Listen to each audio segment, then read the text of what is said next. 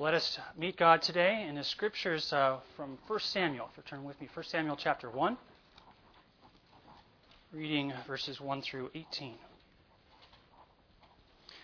Now there was a certain man of Ramathaim Zophim, of the mountains of Ephraim, and his name was Elkanah, the son of Jeroham, the son of Elihu, the son of Tohu, the son of Zuph, an Ephraimite. And he had two wives. The name of one was Hannah, and the name of the other Peninnah. And Peninnah had children, but Hannah had no children. This man went up from his city yearly to worship and sacrifice to the Lord of hosts in Shiloh. Also the two sons of Eli, Hophni and Phinehas, the priests of the Lord, were there. And whenever the time came for Elkanah to make an offering, he would give portions to Peninnah his wife, and to all her sons and daughters. But to Hannah he would give a double portion, for he loved Hannah, although the Lord had closed her womb. And her rival also provoked her severely to make her miserable, because the Lord had closed her womb. So it was, year by year, when she went up to the house of the Lord, that she provoked her. Therefore she wept and did not eat. Then Elkanah her husband said to her, Hannah, why do you weep? Why do you not eat? And why is your heart grieved? Am I not better to you than ten sons? So Hannah arose after they had finished eating and drinking in Shiloh. Now Eli the priest was sitting on the seat by the doorpost of the tabernacle of the Lord, and she was in bitterness of soul, and prayed to the Lord, and wept in anguish. Then she made a vow and said, O Lord of hosts, if you will indeed look on the affliction of your maidservant, and remember me, and not forget your maidservant, but will give your maidservant a male child, then I will give him to the Lord all the days of his life, and no razor shall come upon his head. And it happened, as she continued praying before the Lord, that Eli watched her mouth. Now Hannah spoke in her heart, only her lips moved, but her voice was not heard. Therefore Eli thought she was drunk. So Eli said to her, How long will you be drunk? Put your wine away from you. And Hannah answered and said, No, my lord, I am a woman of sorrowful spirit.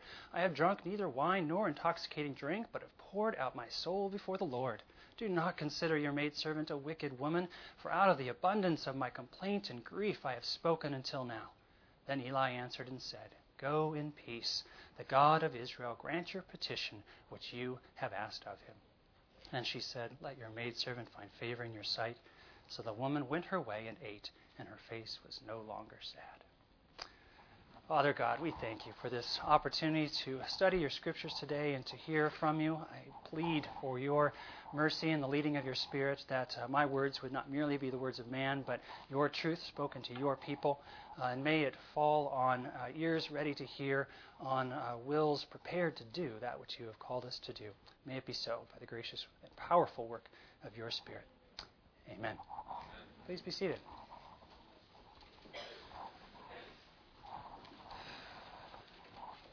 Well, last week we had the opportunity to look at the beautiful and reassuring, I hope it's reassuring, uh, fact of God's sovereignty as we looked at Hannah's prayer of faith in uh, the second chapter of the same book of 1 Samuel. Uh, today we're going to obviously backtrack a little bit, moving to the beginning of this book, to the first chapter, to see uh, those events leading up to uh, the situation, the occasion for her prayer in chapter 2. Events which very clearly uh, still show God as the ruler, the ruling king, uh, the fact we discussed last week, but also, I think, show a fascinating interplay of God's rules, His commands, what He expects humans to do, what we're responsible to do. That interplay then of God's uh, sovereignty, His sovereign rule, with our responsibility, human responsibility. And uh, I hope it's framed well there on your outlines. I see a number of these interplays uh, culminating in a, a, very fascinating fact at the end we'll get to. Um, but let's jump into it then. Um, skipping ahead uh, to verses 5 and 6. And um, those verses, of course, ahead of it, uh, setting the, the, framework here for what's happening, where are these people. And uh, just to drop a hint, it's very interesting to me in verse 3, where it, it's kind of a non sequitur. It doesn't make sense in the context here. Later it does. But the tail end of verse 3, where it says, Also the two sons of Eli, Hophni and Phinehas, the priests of the Lord, were there. And uh, that's like, why does God mention it there? But of course, that leads us ahead to the point of what ended up happening with uh, those two sons, which is, I think, one of uh, God's wise purposes in this whole story we're going to be looking at. But then, uh, for us to investigate in verses 5 and 6, we see a rule, uh, God's rule be fruitful and multiply, a rule laid down at the very beginning of the scriptures uh, in Genesis uh, for married women and married men together to uh, fulfill his mandate to have children, uh, to multiply, to take dominion of the earth. Uh, it's a rule that he lays out. Everyone to their ability is to do that. But it's not so simple as, you know, just go do it. There is an interplay of God's sovereignty. Uh, as I have there in point B, that God opens and closes the womb. Uh, there's many couples who desire to and can't, and when they don't think they want to, they do. Uh, it's a fact of how God works it out that He is sovereign, opening and closing the womb. Uh, so beautifully stated for us in Psalm 127, uh, a psalm often stated at weddings and at baptisms, uh, the occasion for children to be either looked forward to or rejoiced over them coming. Uh, it's stated in Hannah's prayer in chapter 2, uh, the fact that God gives children to the barren and all, also uh, those with ch- children becoming feeble in verse 5 that we looked at last week. So, a very simple fact uh, that God opens and closes the womb. He's sovereign over that. That doesn't mean that we don't do the actions uh, necessary to fulfill our responsibility, uh, nor do we, uh, when we're doing what we're commanded, uh, wonder uh, if there's some you know, genie in a bottle potion that we're supposed to be doing in order to succeed at what we're trying to do, but that we rest. We rest trusting in God's sovereignty. So, even in this very basic fact setting the stage for this story, we see a rule for man to be fruitful and multiply uh, and God's sovereign rule over that, that He opens and closes the womb. Uh, secondly, uh, moving to how Hannah responds to this, uh, we see uh, the interplay of God's uh, rule superintending this whole situation and a rule which I don't think Hannah so well follows, as you'll see from my outline point there. Her first response being sulking, reading in verse 7 um, well, 6 and 7 really. Her rival also provoked her severely to make her miserable because the Lord had closed her womb. So it was year by year when she went up to the house of the Lord that she provoked her. Therefore she wept and did not eat. Um, so obviously, uh, the other wife is not being kind to her. She's provoking her, but that does not give Hannah the excuse to respond in an unrighteous manner by refusing to eat and weeping, and um, I guess I see it as her sulking um, how is one expected to respond to provoking? What is the righteous way of uh, dealing with all these providential situations uh, that God has brought about in her life? Uh, not to be so inwardly tormented, like, oh, woe is me, uh, the world is all against me, the other wife is against me, everybody's making trouble in my life. That's not uh, the rule uh, how we're supposed to follow it. Uh, we're supposed to turn the other cheek, to return ill for, with kindness to do what we can to do the best in the midst of that situation and not to be looking for others' fault. Uh, I remember when I was a youth, um, that was a really bad sport. I am still competitive now.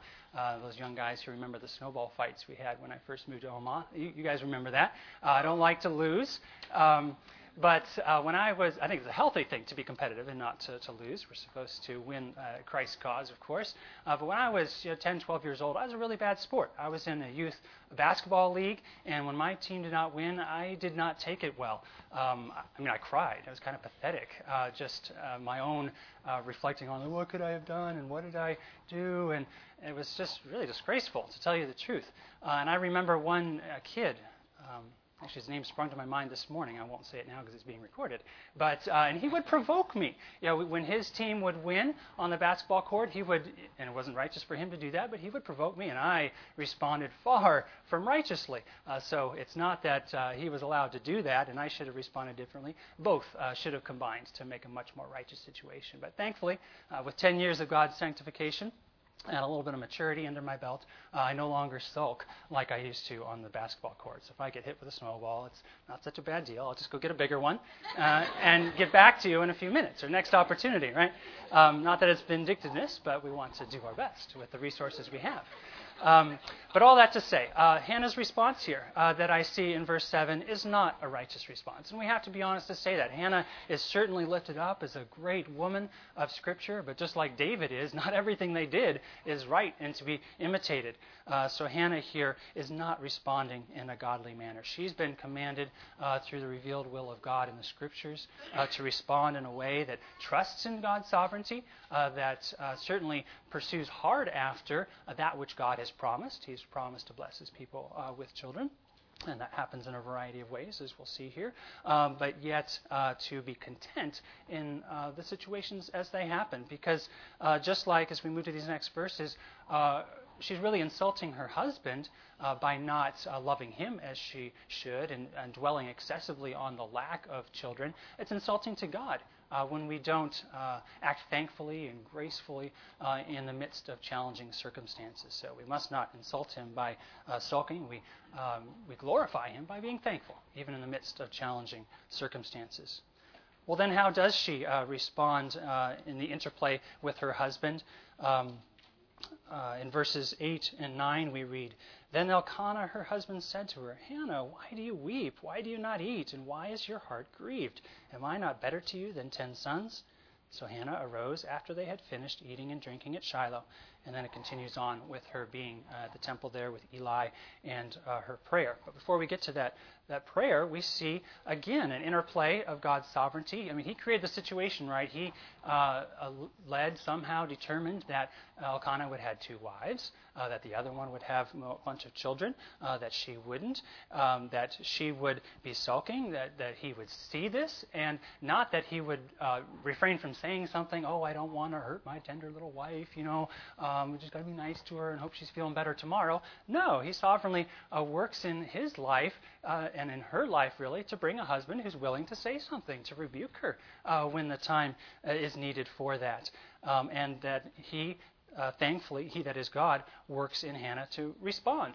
Uh, she responds by uh, what happens in these later verses. So uh, we can be thankful for uh, the rule, uh, God's revealed rule, to honor your husband, which Hannah did, and for God's sovereign rule to bring together a situation here that's you know, far from ideal. that there would be multiple wives, and the jealousy, and the bitterness, and the provoking, and the competition that that creates. But at the same time, that God has brought a husband to Hannah that loves her, gives her the double portion, as it's stated there, and finally loves her enough to tell her, Hannah, you're not acting appropriately. This is dishonoring to me, and it's dishonoring to God uh, that you are not uh, conducting yourself in a way that really shows appreciation for all the blessings you have, and, uh, and instead showing a bitterness for a lack of a specific blessing that she wishes she had. So praise God that Hannah was blessed with a husband who loved her and who cared for her and loved her enough uh, to get her back on the right track. Well, then uh, in verses, uh, verse 10, we see uh, how she responds much, much more righteously. And it's not that her circumstances have changed, because it says she was in bitterness of soul and prayed to the Lord and wept in anguish. So her circumstances haven't changed. We have to remember we can't wait for the whole world around us to change and then I'll do what I'm supposed to do. No, it's in the midst of these challenges. The challenges haven't changed. She's still childless. She's likely still got another wife that's provoking her.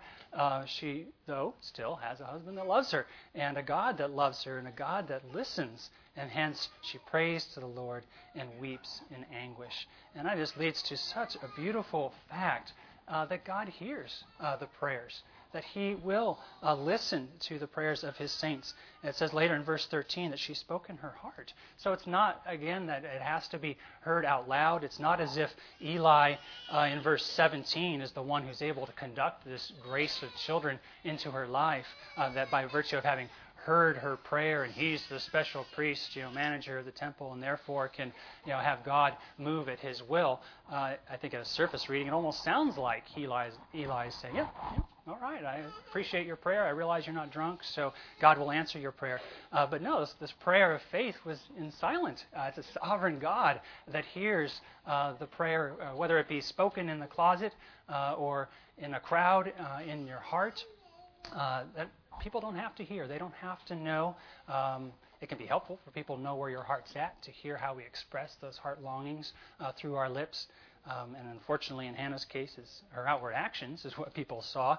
Uh, maybe they didn't know how she had changed uh, her heart because that prayer uh, was silent. Uh, but the fact is, uh, Hannah comes here and finally casts her burden on the Lord, a good and gracious Lord that hears those prayers, that's certainly more than able, uh, more than willing to bear those burdens. We don't have to bear those burdens on our own. Uh, Psalm 55:22 that says, "Cast your burdens on the Lord, and He will sustain you." Uh, that we don't have to try and carry that load. It's a load that we, we certainly can't carry, and it's a good thing, uh, truly, that Hannah came to the point where she realized she couldn't carry it. The, the anguish of soul was too much for her. Why try and uh, carry that burden a day after day? Uh, it doesn't say here, but it likely been many years. I mean, the, the length of time that it took for the other wife to have multiple sons, because that's plural in verse 4, and multiple daughters, which is plural also. That's a bunch of years, no doubt, that she was feeling this lack in her life with the anguish and the bitterness building and building over time, with the provoking continuing likely every year. Uh, this is a repeated event, not just once. But with that load growing heavier and heavier and heavier, finally, uh, she has the release from it because she casts that burden on the Lord. Uh, she doesn't try to endure the load by herself. And so we can be thankful for the example of Hannah here, who finally lets go, uh, realizes that it's God that can solve the situation, that she doesn't have to try and do it by herself and how uh, we don't know the exact and full words of the vows she made. Uh, at least it's that she promises to give this son over to very special service uh, in the temple. She certainly wasn't obligated to do this. Uh, there's no rule uh, that I put under uh, section five there that says your first child, you know, has to uh, never live with you anymore and uh, be fully dedicated to the Lord's service. There certainly is a, a, first fruits principle operative then, and I think operative now in different ways. Um, but she goes above and beyond to make this vow. Uh, but the rule, as I've stated there, that is operative is to follow through on your vows. Uh, if you're going to say you're going to do something, be sure you do it. And this is something that I've uh, seen a lot of times in my life uh, with the young men I took on the hike this fall. You know, as we're driving there, I'm like, wow, we've gotten ourselves into a big deal. we said we're going to do it, um, and you know, there's ways to modify the course of action as safety or weather and you know, other situations, other factors might impact it. But nonetheless, uh, when you say you're going to do something, you've got to be a person of your word and do it. Uh, you don't want to disgrace God by uh, failing at that vow, and certainly uh, the repercu- repercussions that come to Him directly uh, when you fail to follow through. Uh, but I think a major way in which uh, we can fail and the disgrace of failing at a vow is the poor witness it is to other people. You know, if you make a great vow to say, I'm going to go out and witness once a week at least for the next year. You know, that's a good, godly thing. It doesn't say anywhere in the Bible you're supposed to do it once a week, probably more frequently than that. But uh, say you're going to do it, and you, you tell some friends that you're going to go do it. Well, when you don't do it, uh, it is an embarrassment to uh, a Christian's word. Uh, that they not fulfill their vows. So we do need to prayerfully consider the vows that we make, not make them rashly, uh, make them with good forethought, with a plan to carry them out, and certainly uh, bathed in prayer. And so it is in the midst of a prayer here that Hannah makes this vow, and uh, a vow made in faith and followed through on diligently, acting uh, day to day in faith. It takes faith to make the promise, it takes faith to carry it out. Uh, it's those faithful promises uh, that God rewards. But then, what was uh, the companion principle here, the overarching purpose for which God uh, pulled this whole thing together. And why was it He would have stirred uh, Hannah's heart to make such a bold vow? It's a huge promise uh, to give your son, the son you've wanted for so many years, to drop him off at the temple and only see him once a year. It says later that she came to visit each year with a new robe. Uh, it's just a cute thought to think that she did a little sewing project each year and showed up with something for him as he grew and matured. Uh, so, why was God uh, stirring her to make this uh, bold promise and to then, thankfully, uh, follow through on it? And it has to do uh, with tying back into verse 3 the condition of Eli's sons, Hophni and Phinehas. if you'll turn with, flip with me over to chapter 2, verse 25, where it says, if one man sins against another, God will judge him. But if man sins against the Lord, who will intercede for him? Nevertheless, they, and this is the sons, uh, they, Hophni and Phinehas, did not heed the voice of their father, because this is their father Eli uh, rebuking them, telling, What are you doing? You're disgracing God. Not only are you personally disgracing God, you're leading other people into sinning. This is horrible. But nevertheless, they did not heed the voice of their father. So here, there's a rule. They're supposed to obey their father and their mother. They're supposed to obey Eli, their father. Um, that's the commandment, part A. But part B, God's sovereign rule. Notice in the last part of the verse, and this is you know, a little chilling, I think, because the Lord desired to kill them. His purpose in having them reject their father's very good and wise counsel is that he wanted to take them out. And as a companion to that, what was his purpose? I see in the scriptures here of stirring Hannah through all these years of um, bitterness to have such a desire to have a godly child that she says, Once I finally do, I'm going to do this huge thing of giving it over to you, God. What was his purpose in that? In verse 35, if you'll re- uh, read with me.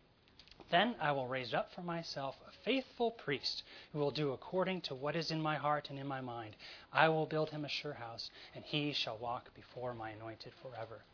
So, one great purpose of God in this is to raise up Samuel.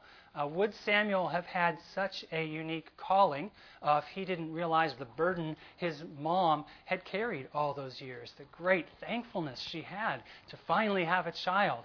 And no doubt those uh, few years she spent with him uh, before he was weaned and before she dropped him off at the temple, I can imagine how many times she said to him, Little boy, I've wanted you for so long and I finally uh, received you as a great gift from God.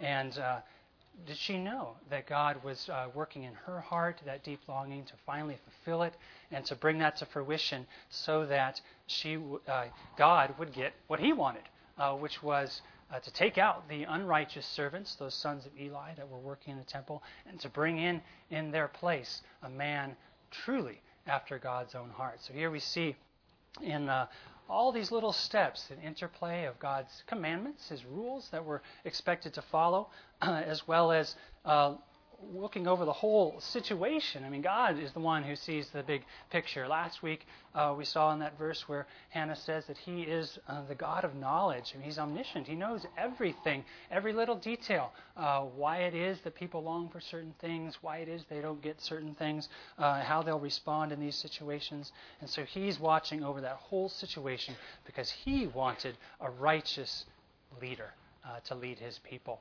And he's calling for the same thing today. He's calling for righteous leaders of families, of churches, of governments, and uh, perhaps it's a similar uh, purpose of God today. Uh, you know, we, we pray for the conversion of our civil leaders and for, as was said earlier, the, the conversion of cabinet members and the President of the United States. Uh, but could it be uh, that God is making them reject good counsel, uh, reject their own conscience? No doubt. Hopefully, they're not so hardened to not have a conscience. It may well be. But perhaps He is uh, working in them to be just like uh, the two sons of Eli, uh, so that He can bring them to their destruction. It may be uh, in a short time frame. It might be in a long time frame. Uh, we don't know. It's in God's hands. But uh, we can truly pray that it will be for the purpose of God raising up godly leaders that will uh, serve Him with all their heart. So, uh, no doubt, I think our situations will appear differently. Um, there's certainly parallels to, to, people I know, different facets of this. But um, we must remember God's uh, rules. We, we are to obey the revealed things of God. The, the, secrets are secrets. We don't have to worry about the secrets, all the big whys and hows and wherefores. What we're concerned with are the revealed things of God, which is plenty, right? Uh, things we, we still fail to do. If we had a longer list, it would just be all the more difficult. Uh, but He's given us plenty to obey. Uh, you know, Ten Commandments being a summary, and love thy neighbor being even a more uh, focused summary than that. Um, so it's our uh, responsibility to obey the revealed will of God, those rules He has called us to. And it's for us to trust that He's a good and loving God, and in His sovereign rule, uh, He'll work it all for our good, as is promised in Romans, and for His glory, uh, which is ultimately the most important thing. And so uh, I do pray for all of us that we would realize it's a hard thing to respond just like Hannah did in the second situation. It's much easier. It comes as part of our nature to respond the first way she did, uh, but that's not the response of faith. And if you, like me at other times, everything, I just can't respond in the right way. I don't want to. It feels really good to be here sulking uh, because I'm not getting what I want. Uh, but to realize that it, it is hard, and it's hard because it takes something that isn't natively within us. It's a foreign grace, an intrusionary work of God that comes into us to make us able to respond as Hannah in verse uh, you know 11 instead of the Hannah of verse 7. So we want to be Hannah's 11, not Hannah's 7, and responding uh, with faith, appropriating that grace that He has given to His people, walking not in the weak arm of the flesh, but walking in the strong arm of the Spirit. And that's the only way these promises will really become fulfilled, is when He is moving among His people, when we uh, do what He's commanded us to do at the same time, He works in us what He's promised to work with us. Amen. Amen. Let's pray. Father, I thank you for this example of Hannah that, like so many other saints uh, in your scriptures, uh, we see faults, but we also see uh, the glorious work that you did in her. May we be uh, people like her that uh, experience failure, a failure that humbles, a failure that temporarily, not permanently, uh, brings us to bitterness and weeping and anguish. And at the end of that weeping and anguish, we would come to see you, that you would meet our need, that we would live our lives uh, as ones ruled by you, who are good and gracious, who gives to his children the good things. Uh, you don't give us stones and serpents. You give us the good things from your hand that you know that we need. Lord, you have said that you will reign forever, and what a privilege it is to reign a good king, or serve a good king who is reigning. Uh, and may uh, me and all your people here today uh, act more faithfully in these coming weeks to, in the midst of challenging circumstances uh, and, and longings of our heart that have yet to be fulfilled, uh, act in a way that is a good witness to our neighbors, those around us, uh, believing and unbelieving who see us, as well as um, uh, fulfills the calling you've brought us to, that you would work in us both to will and to do of your good pleasure. And it's in the name of Son, uh, your Son, Jesus Christ, that we pray this today. Amen.